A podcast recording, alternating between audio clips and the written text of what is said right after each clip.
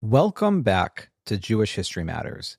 I'm Jason Lustig, and today I'm joined by Liora Halperin to talk about her book, The Oldest Guard Forging the Zionist Settler Past, and the broader issues it raises about the history of Zionist settlement in Israel and Palestine, historical memory at large, and why it all matters.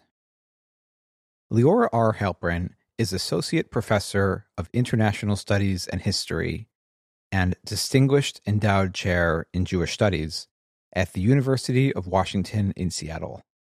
The Oldest Guard is her latest book, published in 2021, and she is also the author of Babel in Zion Jews, Nationalism, and Language Diversity in Palestine, 1920 to 1948. I'm so glad to be able to share this conversation with Liora that really dives into the history and memory of the early Zionist movement and the ways it has shaped the discourse and debates over more than a century. I should mention also that I've posted a link in the show notes to an excerpt. Thanks so much for listening. Hi, Liora. Thanks so much for joining me on the podcast. Thank you for having me, Jason. It really is a pleasure to have you here. Obviously, your book is really wonderful and there's so much to say about it, but I've really enjoyed having, you know, friends and colleagues on the podcast just to talk about what people have been doing and what's so exciting about the new research in the field and why it matters. It might be useful for us to start out our conversation about your new book with the title. And I know that that oftentimes titles are not necessarily the creation of the author, right? You know, it's done in collaboration with the press and so on and so forth. But I think that the title of your book is really wonderful. It's a really great double entendre. The oldest guard, right? So it refers on the one hand to the old guard, as it were, but also to the literal oldest guard, right? This figure of Avraham Shapira. Can you maybe get us started off with who is this figure, Avraham Shapira, this oldest guard? Who's also a member of the Old Guard, I guess, at the same time. And what does his story tell us about the first Aliyah in Ottoman Palestine in the 19th century and its place in Zionist and Israeli history and historical memory? Yeah, so Avraham Shapira was a legendary guardsman in Petah Tikva, which was a Jewish agricultural colony that was founded, well, it was founded for the first time in 1878 actually by Jerusalemite Ashkenazi Jews, so not new immigrants. Avraham Shapira had been born in the southern Russian Empire, actually part of what's now Ukraine.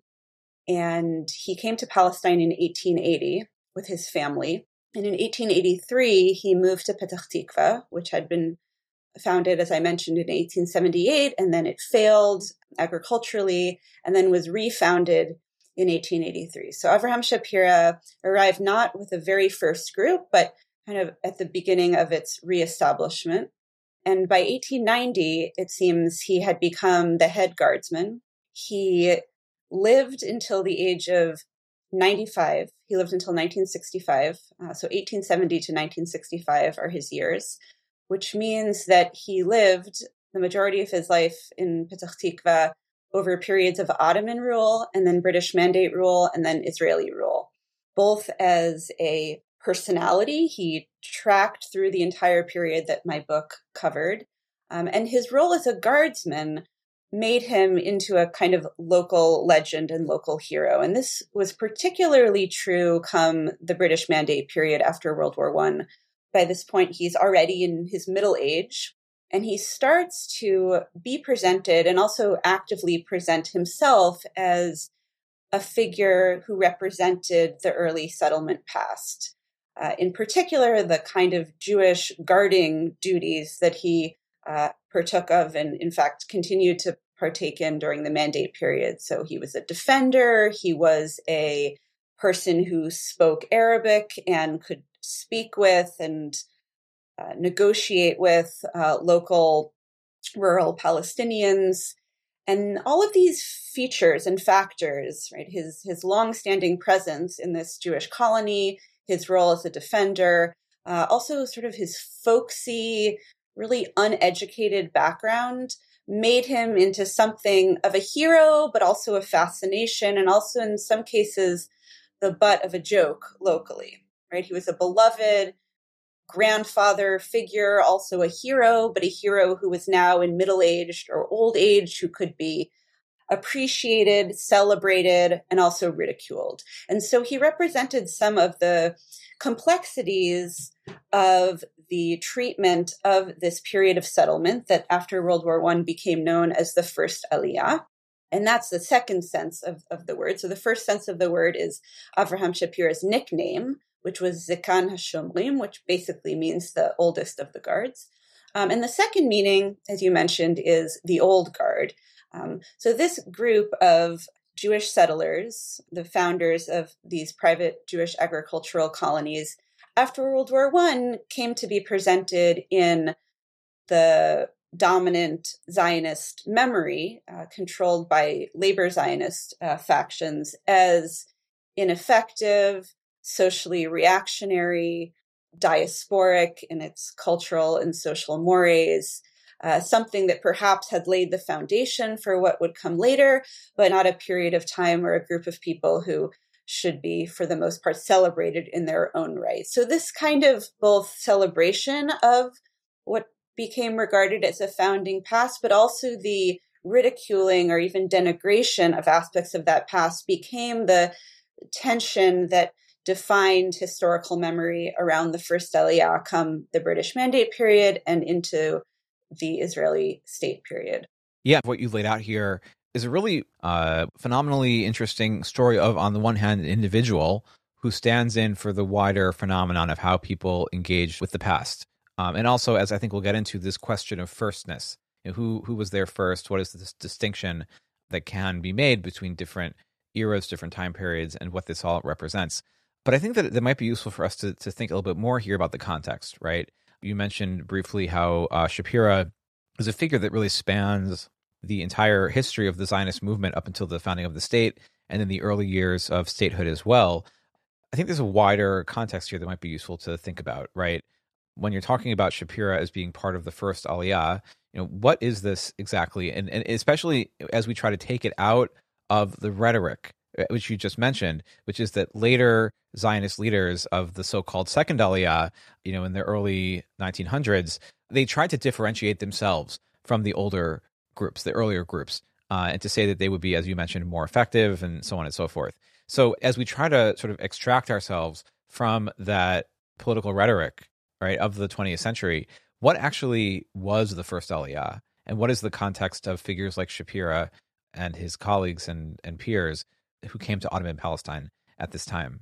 Yeah, and it's a really tricky question. I think the most important takeaway point is that the first Aliyah is a retrospective historical construction, right? If you had been in Palestine in the 1880s or 1890s, it wouldn't have been immediately obvious that there was a phenomenon afoot. Um, there were small and very small, beginning in the dozens and then in the hundreds of individuals, some of them from the existing religious Jewish communities and some of them immigrants, mainly from uh, the Russian Empire, who were engaging in rural agricultural experiments, right? And they were influenced by Haskalah, Jewish Enlightenment related discourses that imagined that Jews needed to become self sufficient, right? Not economically dependent on others.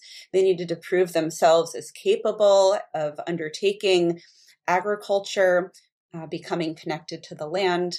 And so, in very small numbers and on a very small scale, both Jewish individuals and also some small uh, groups of people or settlement or colonization societies engaged in land deals, purchased small plots of land.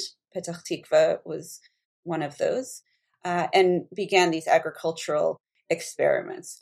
But these individuals were coming amidst a wave of Jewish immigration to Palestine, really a very small wave of immigration from, again, Eastern European origins, also the Middle East and North Africa, that was overwhelmingly settling in Palestine's urban centers and traditional Jewish communities. So if you look at the full population of Jewish immigrants in that later part of the 19th century. We're only talking about 20,000 or so people, and they would overwhelmingly move to Jerusalem, to Safed or Tzfat, Tiberias, and Hebron.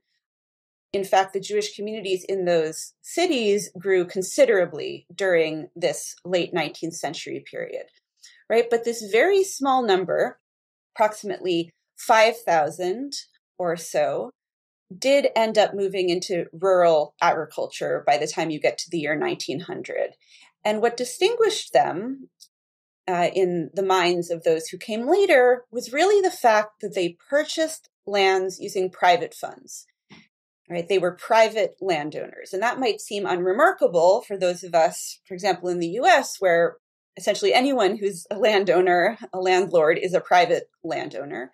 But come the beginning of the 20th century, the Zionist organization, which was founded only in 1897, so decade and a half after the beginnings of these agricultural experiments, founds a fund um, known as the Jewish National Fund to start purchasing land in Palestine in the name of the Jewish people as a collective, right? So there wouldn't be a single person uh, who own that land, but rather this fund or this organization would own the land on behalf of the Jewish people. And increasingly in the 20th century, uh, lands owned by the JNF became the settings in which new agricultural colonization would happen. And what you referred to, Jason, as the second Aliyah, these labor Zionist um, affiliates, were individuals who came, for the most part, without resources of their own. They were able to establish the communities that they did in the early 20th century, thanks to the fact that this much broader Zionist movement was starting to engage in land purchases.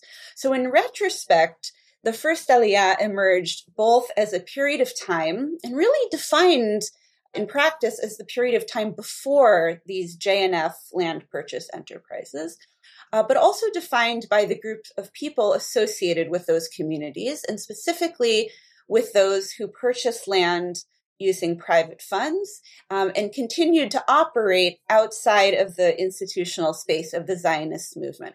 And the important thing that makes the First Aliyah such a messy category is that even as those land purchases through the JNF were starting to ramp up, private buyers continued to purchase lands using private funds. So even with what came to be known as the second Aliyah, associated with socialist ideas and settlement on these JNF or nationally owned lands, you still had private landowners in the 1900s, the 1910s, the 1920s, and onwards who continued to purchase land, continued to establish agricultural um, communities. They weren't known as the first Aliyah because the periodization and chronology cut off the story at the moment that this new model emerged. But in many ways, culturally, and especially in the memory or collective memory landscape, this broader community of private farmers particularly looked to the first Aliyah as the beginning of their story and labor Zionists later on particularly looked to the first Aliyah and private colonization as the antithesis of what they were trying to build. So you can start to see how these different patterns, some of which were much larger institutionally than these particular settlers, ended up shaping the kind of uh, historical periodization that would become dominant. Yeah, I mean, I think it's not just a question of periodization, though. I want to come back to that in just a second. I think that your emphasis here on the question of private versus public land ownership is really significant. You know, it's something I've thought quite a bit about in terms of thinking about the history of of Jewish settlement in Palestine, you know, Ottoman Palestine. And it's not like private land ownership goes away with the rise of uh, socialist Zionism. In a certain sense, I think that you only really do see the explosion of communal land purchasing in the 20s, right? You know, with under Chaim Weizmann, the formation of the KKL, you know, for instance, and the entire notion of what they would call national capital, you know, this kind of idea of, of putting together capital to purchase land for the national project as opposed to for an individual or for an individual settlement. I think there's a lot to say here about the ongoing tension that there has been between the public and the private here. Uh, it's not just a question of historical memory, you know, but where you know you see in many ways, for instance, I just mentioned uh, Chaim Weizmann, but like the tension between Chaim Weizmann and Louis Brandeis right in the 1920s is, is very much about this as well about what kind of land purchasing should be done and what kind of land purchasing could be done, right? You know, I often emphasize uh, when I'm talking about this with my students that the entire Jewish settlement project and the land purchasing in Palestine was enabled by the Ottoman reforms of the 1850s that changed how land ownership worked in the first place. So, can you maybe comment a little bit here about why these questions of public and private land ownership and structures are so important, not just for understanding the historical memory, but also for understanding the broader process of Jewish settlements in Ottoman and later British Palestine? Yeah, so as you mentioned, the Ottoman Empire, beginning in the 1830s, underwent or undertook a, a, series of reforms of multiple legal and governmental institutions that were intended to reboot the Ottoman economy by encouraging uh, private investment and also by centralizing and making more efficient the process of tax collection. So the key legislation is the 1872 land reform, which consolidated the process of tax collection in such a way that smaller landowners found themselves incentivized to sell their lands to larger landowners who could afford to pay the taxes under the new regime. And so you start to see in the 1870s, and again, right, you can see how these timelines line up, private landowners who are controlling lands, in some cases, many miles away from the cities where they lived, choosing to sell those lands either when they fell into debt or because there was now this new demand from private Jewish and Zionist purchasing agencies who were willing to offer them good amounts of money, and they decided this was worthwhile for them. And so, on that level, the fact of who the buyer was was sort of less significant, right? Both the, the public, quote unquote, the JNF, which is also the KKL buyers, were um, benefiting. But you start to see just this proliferation of efforts at land settlement. And they really ramp up in 1908 with the establishment of the Palestine office of the uh, Zionist organization.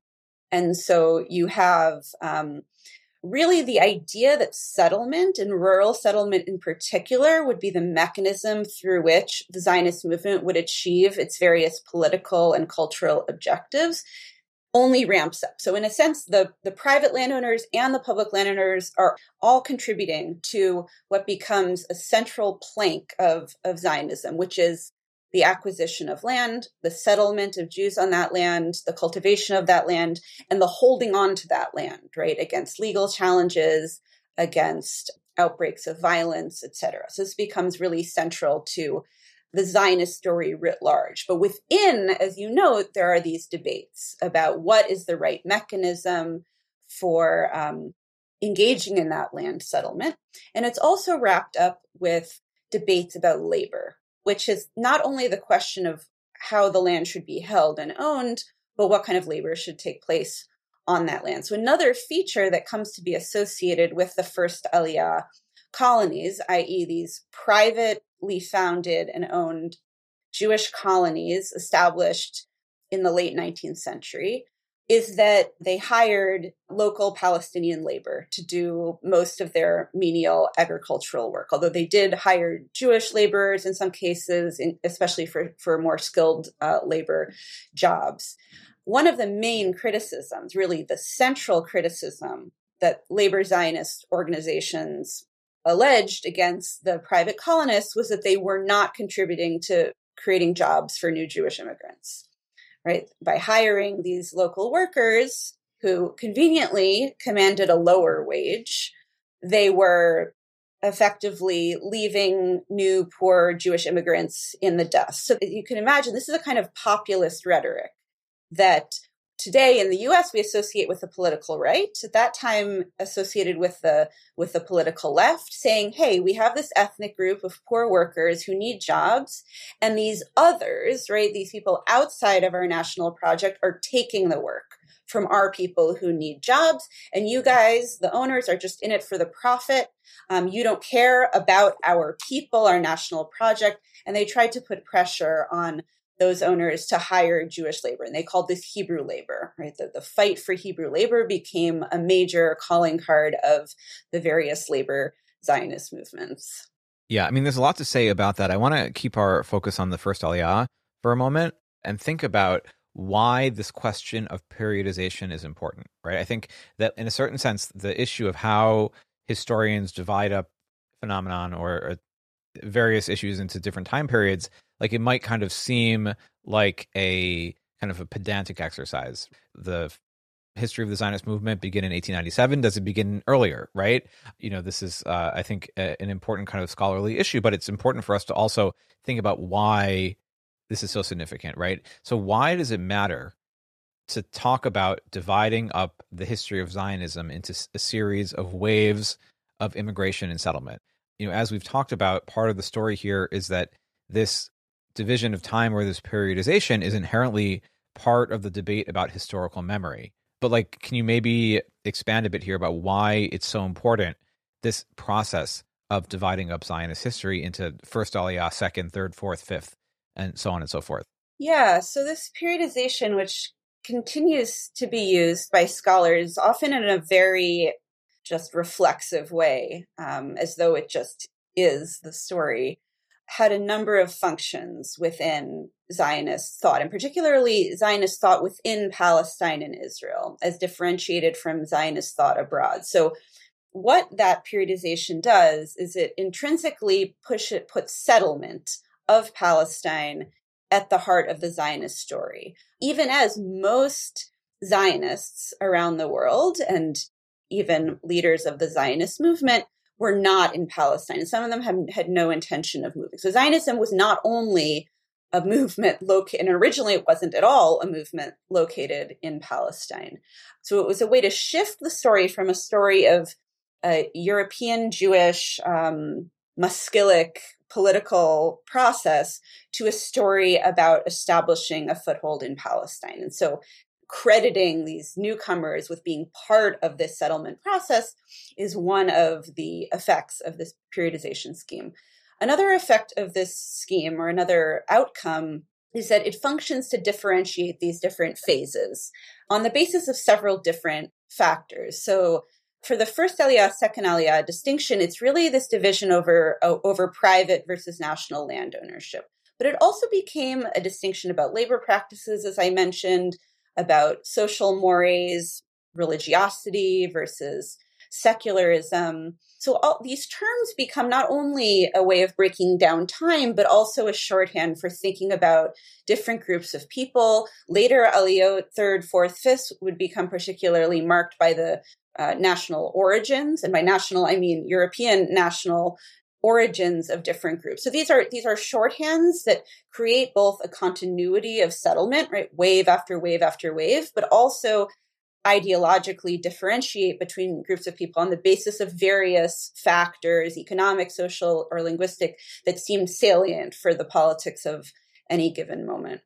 Yeah, I mean, I think one other thing that that's, that this framework does is that it centers the process of immigration to Palestine, later Israel, at the center of the story, and it leaves out the people who left from the territory and went back to their homes. And this is something that I certainly note is that of the folks who become right marked or numbered with the first Aliyah, the estimates are that over half of them left. Um, and they went either back to their Eastern European origins, or some of them moved to the United States. This is the period of the largest flow of Ashkenazi and also, in fact, Ottoman immigration to the United States. And so, the American Jewish history column, just as yet another Ashkenazi Jew um, among the two million who, who end up coming, but whose journey actually took them through Palestine.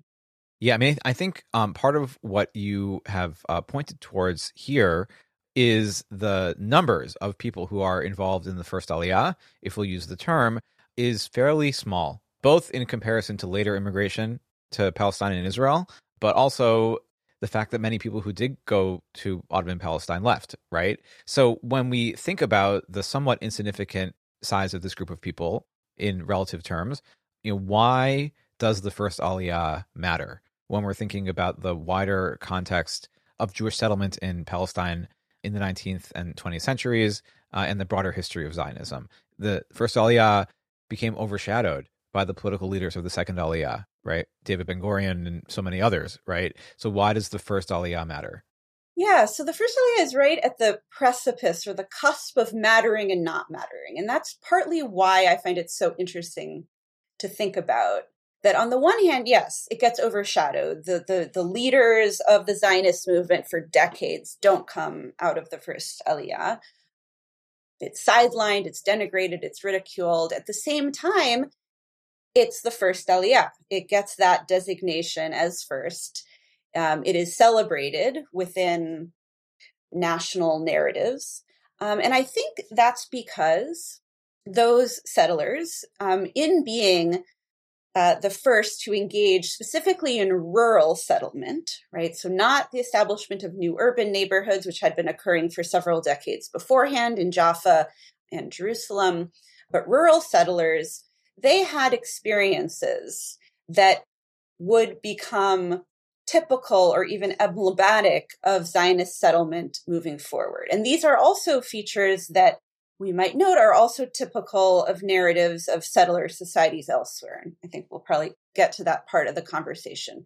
So these were uh, individuals who, right, acquired land, settled it, engaged in our agriculture, experienced agricultural failure, um, dealt with harsh weather, dealt with sickness and death, dealt with people leaving, dealt with resistance from rural native populations, so Palestinian native populations who they regarded as hostile, as non modern, as degenerate, as irrational. And so these impressions that became part or a central part of the first Aliyah story later also in their own ways became emblematic of Zionist settlement more generally. And we can identify some of those features in a more macro sense within Israeli discourse even to this day, right? This sense of undertaking a project, sacrificing for that project, experiencing, right, violence, pushback, and resistance from outsiders, but nonetheless persisting. Okay, so that's a very kind of broadly stated or schematic way of thinking about it. But because these individuals, as few as they were, were having these experiences, talking about these experiences that would then become shared by others, they became the markers, right? The markers of the beginning of what became a much broader story of, of Zionist settlement. Right. I think that part of what you're getting at here is that the first Aliyah becomes, on the one hand, a point of contrast for later Zionists and, and, and Jewish settlers in, in the land of Israel, but also something that people came to identify with in a certain sense at the same time. That's right.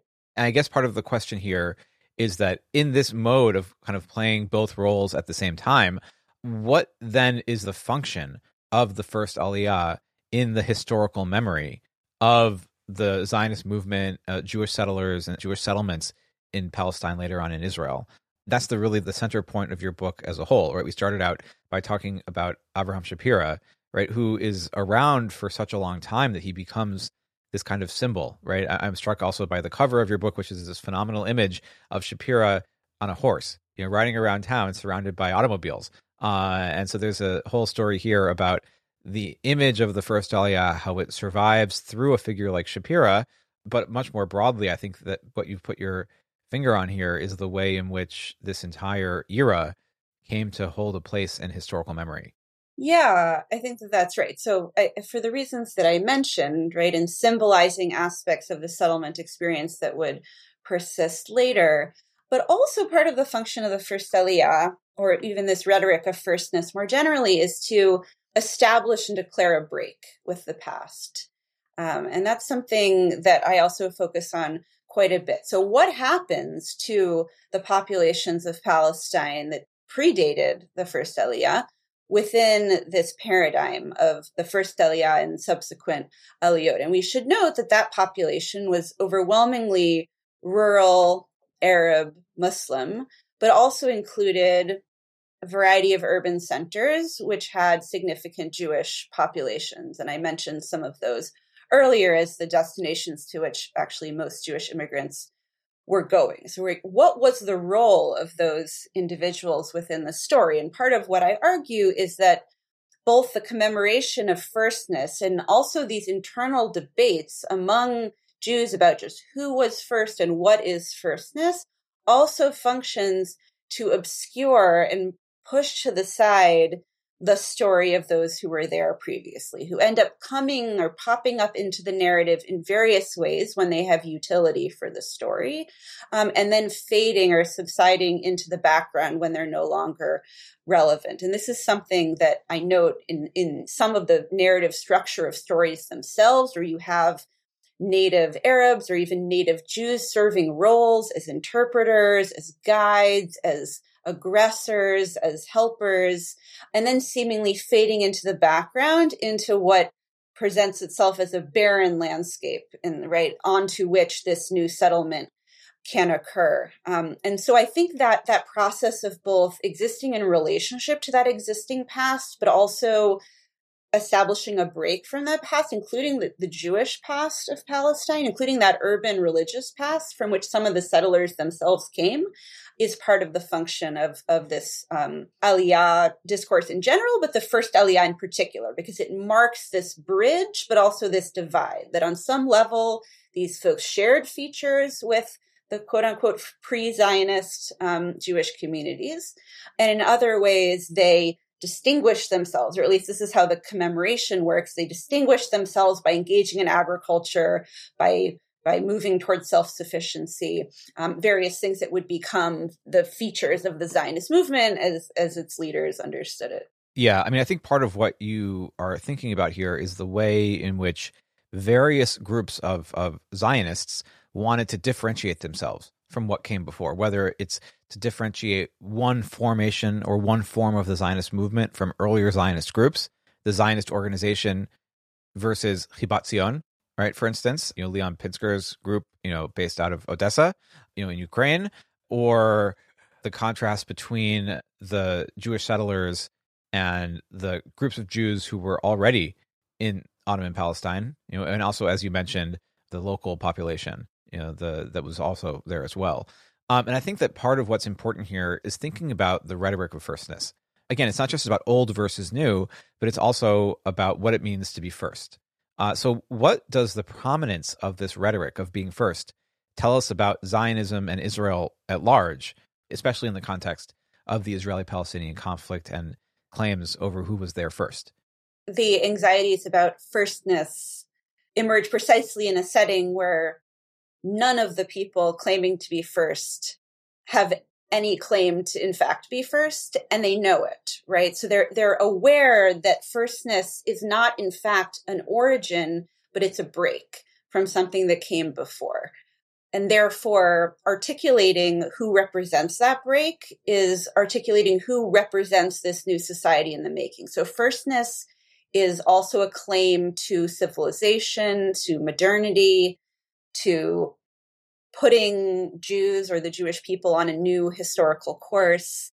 But it's always beset by this awareness, right? It's not just an awareness, it's just patently obvious to everyone that this project is establishing itself in an environment that is characterized by other cultural, social, political, religious formations, which are threatening to encroach, which are threatening to undermine the project, and those kinds of threats occur in different ways. And so as we look forward to the evolution and development of the Israeli Palestinian conflict or just the growth of Zionism and Palestinian resistance, it's really characterized by the fact of Palestinians, right? A term that really comes to mark Palestinian Arabs and not Jews and the fact that they persist, right? They exist and they persist. Um, and not only are they there, but they actually have a role in helping and supporting the Jewish economy that emerges. And this is not only true in the agricultural colonies, like my colleague Nimrod Ben Zeev writes about Palestinian construction workers uh, into and past 1948, right? Who in, in many ways physically built the the built infrastructure of Israel and Zionism. And so there's this awareness that they persist, but there's also an awareness that the Jewish history of the land persists in ways that are that are not entirely comfortable, right? The narrative of Jewish continuity back to ancient times is a really important feature of the Zionist claim. But if you look at the actual rhetoric of those commemorating settlement, they see those Jewish communities as degenerate, as backwards, as representatives of a past that needed to be left behind, or as people who, as individuals, could be recruited into this new process and transformed right to be transformed through the process of settlement. So this firstness is it's it's about a lot of things and you can you can understand a lot about both the goals and self-perception of different zionist groups but also these fears and anxieties about the instability or the contingency of the very uh, project. It's a very interesting parallel that can be made right between the ways in which the Zionist movement and Zionist leaders looked at the first Aliyah and tried to to draw a certain sense of authenticity, quote unquote, from that, uh, but also to differentiate themselves from that in the same way that they looked at earlier groups of Jews who were in the land of Israel. On the one hand, the Zionist movement and Zionist leaders wanted to emphasize that Jews had always been in the land of Israel in one capacity or another, but they also wanted their project to be new and different in some way right? So I guess part of the question here then is what is the story of the historical memory of the first Aliyah tell us more broadly about the workings of historical memory as a whole and in the context of nationalism, where historical memory has such an important part to play in the shaping of national ideas? I think um, one part of that answer is that we need to think about historical memory beyond and below the level of the nation itself. So there's been uh, some of the most important work on Zionist historical memory that I, I drew from from Yael Zerubavel and Nurit Gertz um, from the 90s uh, deals with the features of Zionist collective memory as a whole, um, which is incredibly important. Zerubavel talks about a master commemorative narrative with certain features. But what my work does is to understand how particular subgroups within a society are articulating both their role within that broader memory, but also expressing a sense of opposition or even externality to that um, national discourse. Um, and in the case of the first Aliyah colonies that I that, that I look at, you have them trying to differentiate themselves in a couple of of different ways. They're establishing themselves as exemplars of, of private initiative, right? Private ownership. They're establishing themselves as exemplars of what I call hierarchical coexistence, that is, facing a dominant Zionist desire or tendency to separate fully from the Palestinian uh, Arab populations. You have the first Aliyah uh, commemorators thinking about or articulating or voicing narratives of coexistence that is getting along well with hired workers, with um, local communities. And so those things are particular to this case, but they point to the way that um, sub communities within a national group are articulating um, an oppositional kind of memory structure that a group of people can be both central and peripheral to a national story, and that we can see the features of their national memory emerge at the local level. So, another piece of this that I think is important is the work on, on local history and local archives are an important part of this project. Not only the documents contained within those archives, which uh, I particularly looked at the planning notes for some of these commemorative events, but also the very institutional structures that are created to engage in commemoration. So the archives themselves, like the buildings, the collections that I'm using to tell a story, were part of the process of people in the past trying to tell a story about their own past. So I'm looking at people looking at other people. So there's this two level aspect to the study of, of historical memory that sometimes makes it very hard to describe the project, right? Because there's two pasts that I'm studying. I'm studying the past in which people are thinking about commemoration, and then I'm thinking about the past even further back that they themselves are thinking about. And so this kind of gradation or, or layeredness of, of, of memory and also writing about memory is, is something that would be shared across different research topics on historical memory. Yeah, I mean, I think that you've highlighted some really interesting components here of how we can think about memory in different ways, right? You know, you contrasted your work, which is very local and very focused on on the kind of internal subgroups within the Zionist movement and the Jewish settlements in Palestine, with earlier work which is focused on the kind of the grander scale, right? You know, how Zionist uh, leaders and and the Zionist movement, you know, frames historical memory around sites like Masada as a kind of a master narrative. You're looking at it kind of more closely at the specific topics. What is one way in which the first Aliyah was commemorated that was particularly interesting uh, and that illustrates this this issue of local memory? One thing I'll say, just in, in connection with the Masada, whereas perhaps Zionist historical memory looks to ancient heroes um, and war casualties or casualties of violence as these heroic moments, I found that in these local commemorations, living, breathing, elderly people become these markers, right? They physically are paraded or parade themselves as part of these celebrations. So there's something tangible, vital about these local commemorations that you don't see in these big picture kind of macro national narratives connecting the present to the ancient past. With that aside, two stories. So one of the stories, which is actually multiple stories, is the story of Avraham Shapira ending up in this role of marching in the Tel Aviv Purim parade every year. And this seems to have begun in the 30s, and then there was a break during World War II, and then it happens again in the 50s several times uh, before Shapira's death. And so he, the horse marches in the parade. He usually has other riders with him who are also uh, from the first Aliyah colonies, right? Younger men. Uh, he has his iconic sword. He has his riding boots. He has his walking stick. He has his, his pipe. Not all these things necessarily were in the parade, but he had these certain accoutrements, right? That symbolized his role as a guard, his connection with the Bedouin neighbors. And he would march in the parade. And the coverage of the parade indicated both the way in which this memory had been depoliticized, but also the way in which it remained still political. So you have coverage of these parades noting that, uh, you know, Shapira and his riders are a throwback to this, this nostalgic past that people of all backgrounds are flocking to the city to see.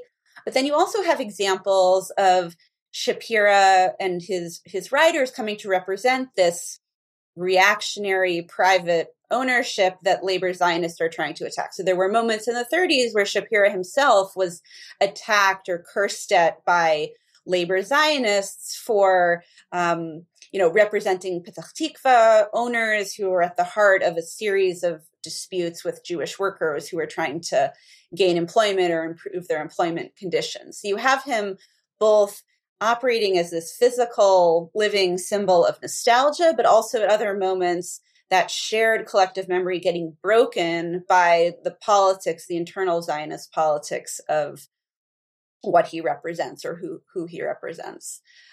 The other story with Shapira is the one that I begin the book with that, that I really love is the story of the brandy bottle from 1960, which I can say readers don't know this from from this, but I actually discovered this brandy bottle really late in the process of researching uh, for the book. Like it wasn't something that started my book in any, including the first draft that I sent to the publisher. It came in much later, and what it is is it's a a, a bottle of brandy produced by a, a winery in uh, Petah Tikva um, in 1960 in honor of Avraham Shapira's 90th birthday. So he turned 90 in 1960, and this winery put out this bottle of brandy they called the Old Patrons Brandy.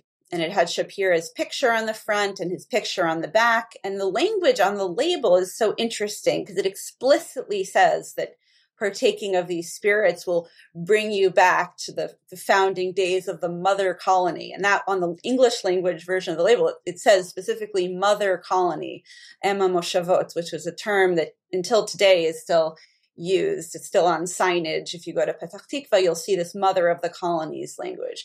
So in a way, the parade with Shapira being right displayed to the masses. The second example is Shapira or this nostalgic past being literally marketed to the masses. So this is a product that a person would purchase. It's a luxury product. It's not something that people are going to be able to purchase every day. So it, it signals a certain kind of aesthetics, a certain kind of middle class uh, existence. But with the branding, it's connecting a 1960s middle class consumption uh, existence to a much more distant history of the communities that came to symbolize right the owner class entrepreneurship private initiative within the story of of zionism in israel. I mean i love this um, on so many levels. Part of it as you just mentioned is you know these two stories that you just told one of them is about the public right the public display of shapira and his writers and the other one is about private consumption and capitalism right so there's there's a lot to think about there can you maybe say a bit about the relationship between the historical memory of the first settlements, the first Jewish settlements of the 1880s, and then the expulsion of the Palestinians in 1948. As I noted, one of the features of these private colonies, both in their own memory and in the memory of those who would criticize and condemn them, was the fact that they hired uh, Palestinian rural workers, um, usually from villages in the immediate proximity of the Jewish colony um, or Moshava. And so as you get into the 1920s and 30s and, and also beyond, a, a big piece of the commemorative rhetoric typical of these colonies is the claim that we got along well with with Arabs. Right, that would be the words that they use. They would say we got along well with Arabs, and it got screwed up by you later Zionists who wanted to separate, who fired them from from jobs. And so this rhetoric of both coexisting peacefully with hired Arab workers or, or local peasants uh, from surrounding villages, um, but also showing Jewish strength against those same populations. So getting along well, but also putting them in their place, right? Being willing to use violence or force when necessary, in order to reconstitute or ensure peaceful relations. Both of these things are features of what I call hierarchical coexistence. So Palestinians before 1948 were in some cases displaced through Jewish land purchases. And some of the early pushback and resistance against these colonies came from those who had been growing crops or grazing their animals and were no longer allowed to do so. Right. But the really massive displacement of Palestinians occurs in 1948 in the context of the war and results in the displacement of um, more than 700,000 Palestinians who some of whom are displaced internally within Israel and some of whom end up as refugees in neighboring states or elsewhere in the world. And so post 48 period, some of these commemorative themes or, or tropes from um, earlier end up getting modified in this totally new landscape and totally new demographic reality in which Jews have become the majority. They have created a demographic majority through this displacement and also preventing the return of, of Palestinians. And they now are, there's a sovereign state of which they are the dominant population. And so what do they do? And they do a few different things in, in memory, which are really quite self contradictory, which represent a lot of cognitive dissonance and um, shift, right, back and forth. So you find after 48 a few different themes. One is the memory of hierarchical coexistence. Not only we got along well, we were the ones who got along well, we had no problems, right, with our Arabs, but also uh, continuing to argue that they represent or were working towards peaceful relations with the remaining Palestinian populations. Because remember, 150,000 Palestinians remain within Israel and become citizens. Um, and those citizens who are under a military government until 1966, some of them end up working in Jewish communities, including some of these early established colonies. So, right, not only did we get along well then, but look, we hire workers from this village and we have an obligation to make peace with them. Shapira, among many other things, chairs the committee of the uh, Sulha or mediated reconciliation process after the Kafr Qasim massacre of 1956. And that's a whole episode that we probably don't have time to talk about. And I speculate about why this figure associated with the nostalgic early settler past becomes the figurehead to represent what the state intends to be a reestablishment of peaceful relations between the state and its new Palestinian minority. So this is the hierarchical coexistence piece. A second piece of it is narrating the past and also the present as a story of violence, right? Of Jewish settlers establishing communities and agriculture, but facing the hostility of, of locals and fighting back against it. So that narrative is, well, we always got along badly. They were always hostile. They, you know, they tried to fight against the civilization we were bringing and they remain a threat, right? And we, or our fathers or mothers who were there then can, you know, they can tell you about, you know, how it has been. And so that kind of rhetoric from folks who could claim to have been in Palestine since beginnings of this process was or could be used as a rationale for, you know, a vigorous use of force or use of violence or trying to put down um, resistance of various kinds. So it could point towards support of methods and policies that we would associate with the Israeli right wing.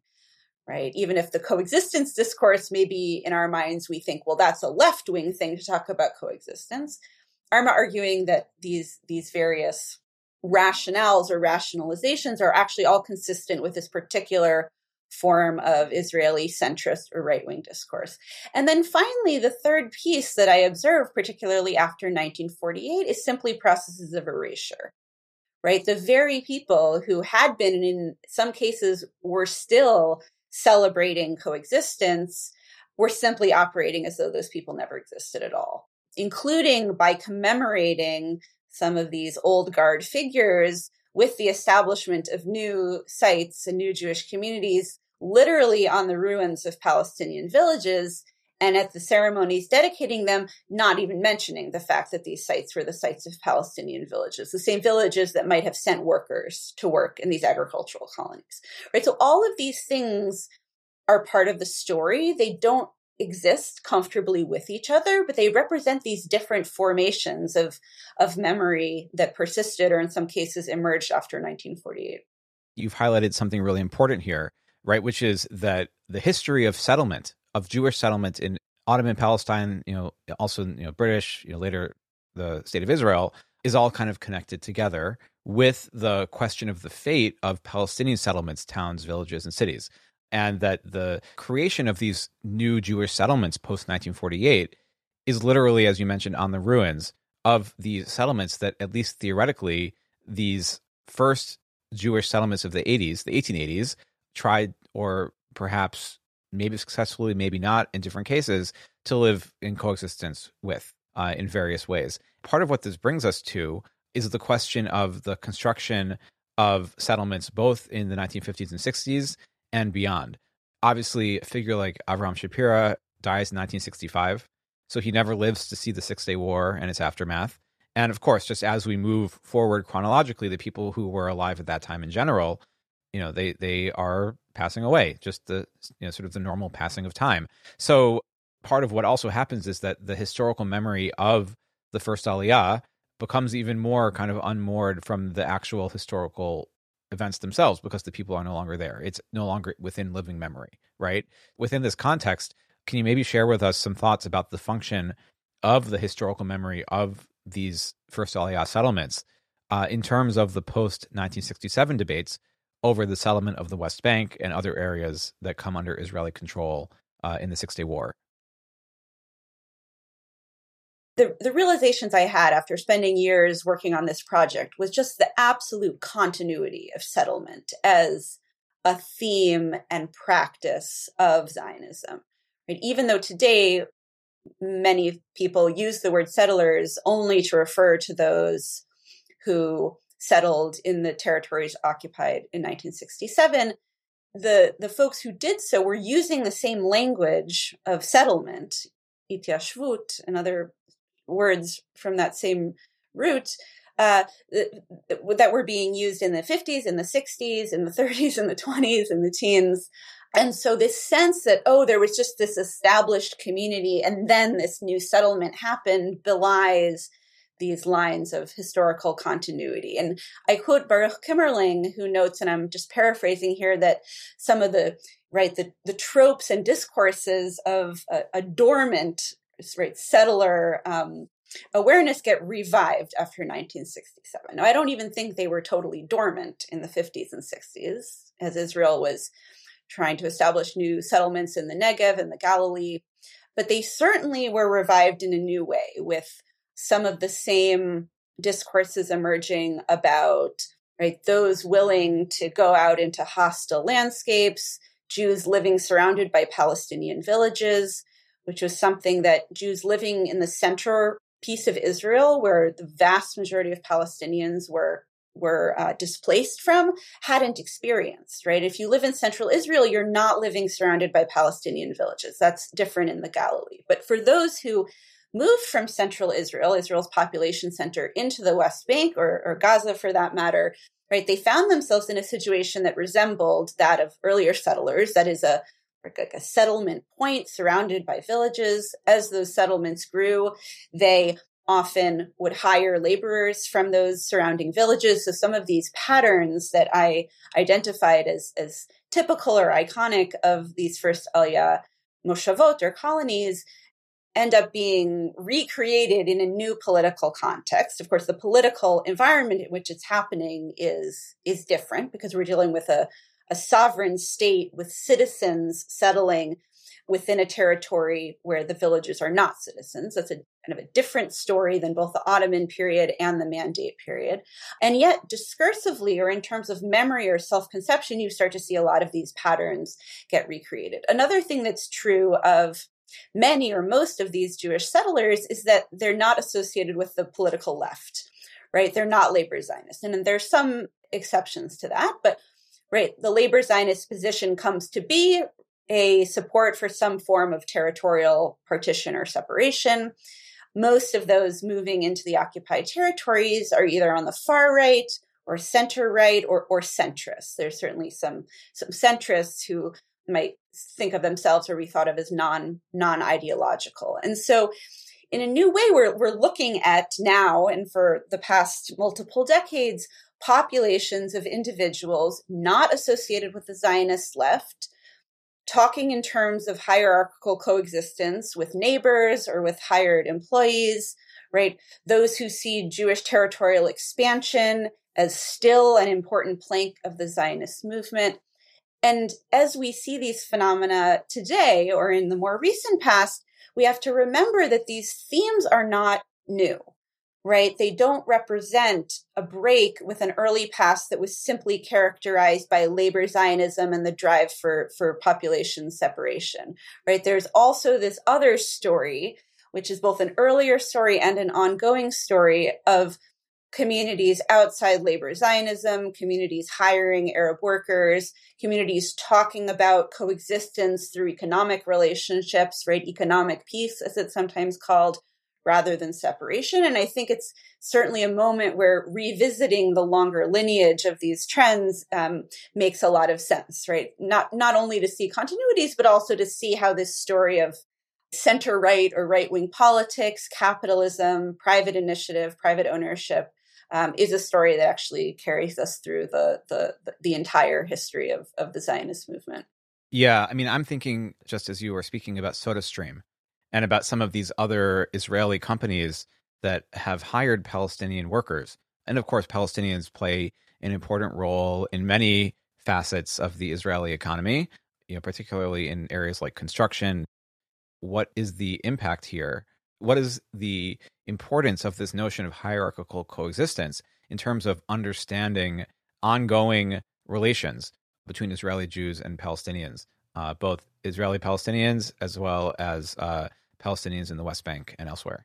Yeah, it's an important question that I only begin to address in the book. It certainly remains for other scholars to to do that work and think about what that kind of discourse is doing. But hierarchical coexistence is a what I call a discourse on the part of the employer class or the dominant class within a society. It's not a, a, a description of, of reality, so to speak, right? The workers would not use that language, right? It's not, in fact, coexistence in many cases from the perception of the workers themselves.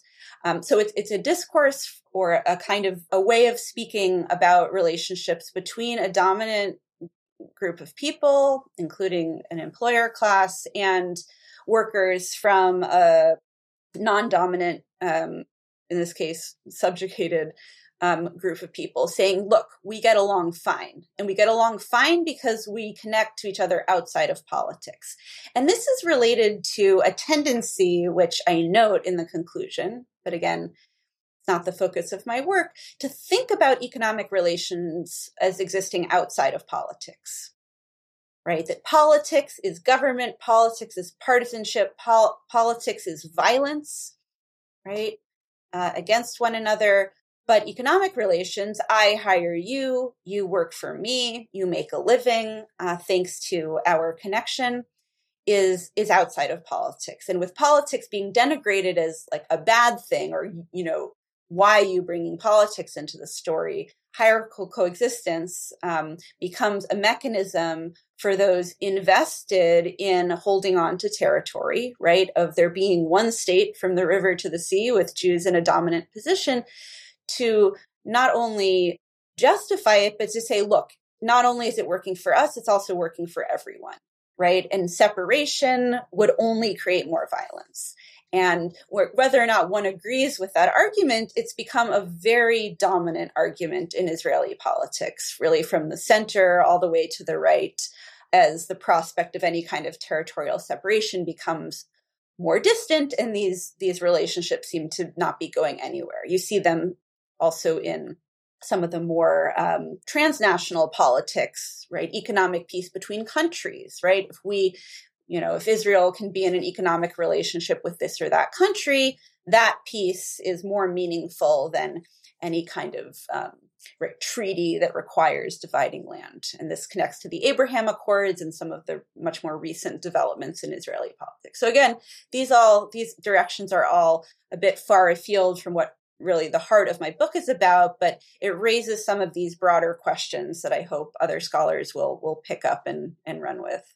Yeah, so there's another issue that I want to talk about here, which is settler colonialism.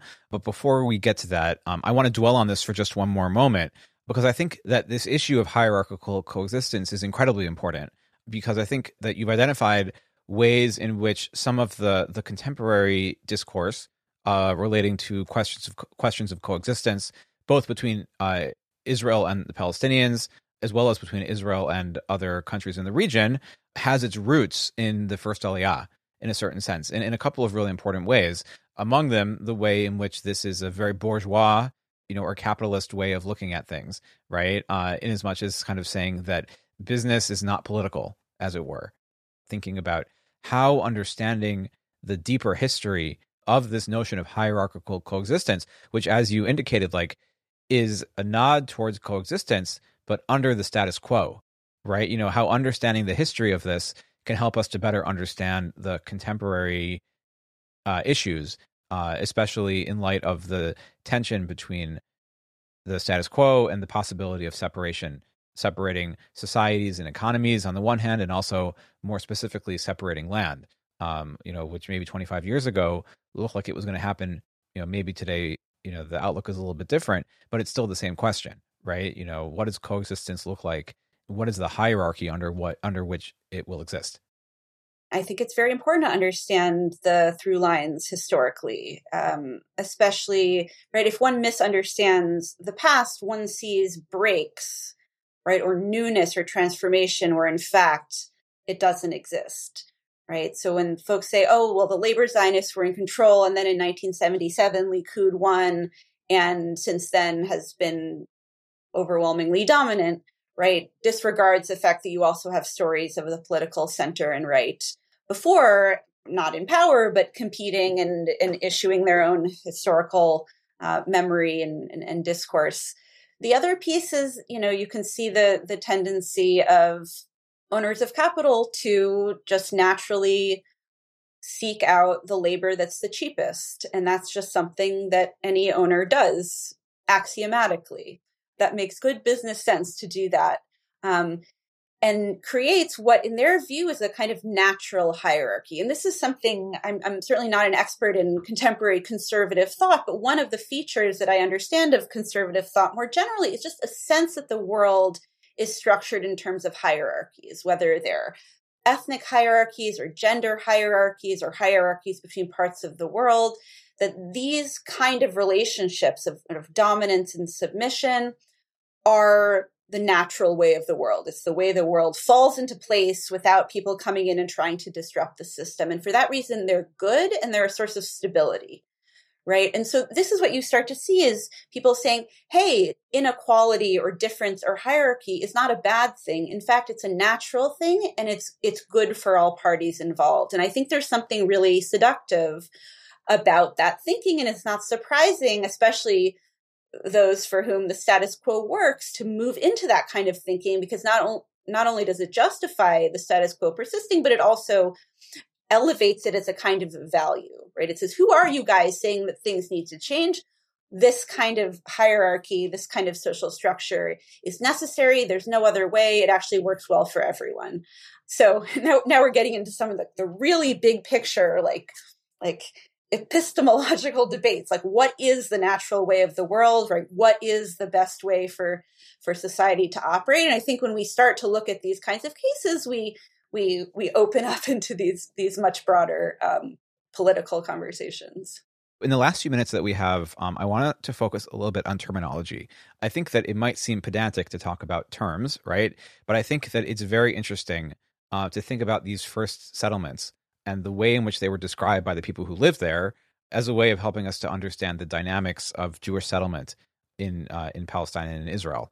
Inasmuch as the first settlements uh, were termed as colonies, uh, or in Hebrew as moshavot, right? So, what does that mean, and how does it help us to understand, broadly speaking, the dynamics of settler colonialism? To look at this early period of settlement, you know, I was particularly drawn, you know, as I think it's come out in our conversation, to your thinking on hierarchical coexistence, right? So it seems that that there's a lot to think about here, and I don't know if we really have the time to give it the attention that it really deserves, but I think that there's a lot to think about about the specific terms that people used at the time, colonies, uh, and the function of these settlements in terms of historical memory as a way to better frame the historical reality of settler colonialism uh, in Israel and Palestine.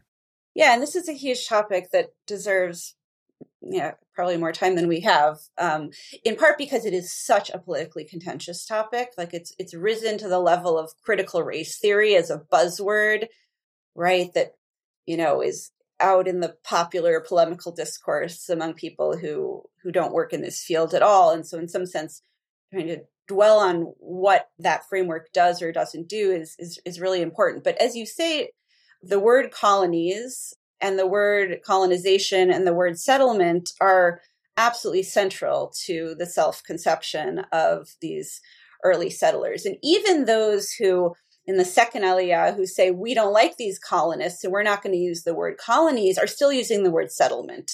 And the word settlement, hityashvut, is from the same root, right? It's not like really semantically um, that different, right? They're still thinking about settlement and they're still thinking about colonization. And really, until the mid to late 20th century, colonization was a positive term, right? Colonization was a process of people making connections to the land by cultivating it. It was something that modern people did within a landscape that was uncultivated or degenerate. It was something that represented the struggle of civilization against various forces against it who needed to be fought against or subdued or, or co opted in some way. Um, and so the fact that in the late 20th century you start to see a real pushback, right, in the form of anti colonial movements, to say, hey, this colony or colonization concept wasn't so great for all of us has really turned the whole discourse on its head and has led the descendants of the same people who said, yes, of course we're colonizing and we're proud of it. And here's what we have accomplished to saying, what? Why are you, why are you slandering Zionism by calling it uh, colonial. Of course, it's not colonial. How dare you suggest that? Um, and I think it just speaks to the way that a word transforms in such a significant way over time. Um, and there's probably a, a whole longer discussion to have about what that what that means in our contemporary discourse. But I was not especially aware of the field of settler colonial studies when I began this project. It was not part of my um, training in Jewish history that uh, you, Jason, also had. And it was something that I discovered well, certainly I, I, I, was aware of it as a, a paradigm that was being used in the Palestine studies field, but I really discovered it as I was trying to figure out who else had done work on historical memory about settlement. Like I was doing what we all do, doing our keyword searches and databases of, of articles and looking for, you know, memory, settlement, settlers, etc. And of course, the things I found were articles and books about places that scholars have called settler colonial. Um, some of them are Anglo American, some of them are French, um, but they they share the feature of having been established by a group of people who thought of themselves as modern, coming to a place they considered degenerate, but ultimately authentically theirs.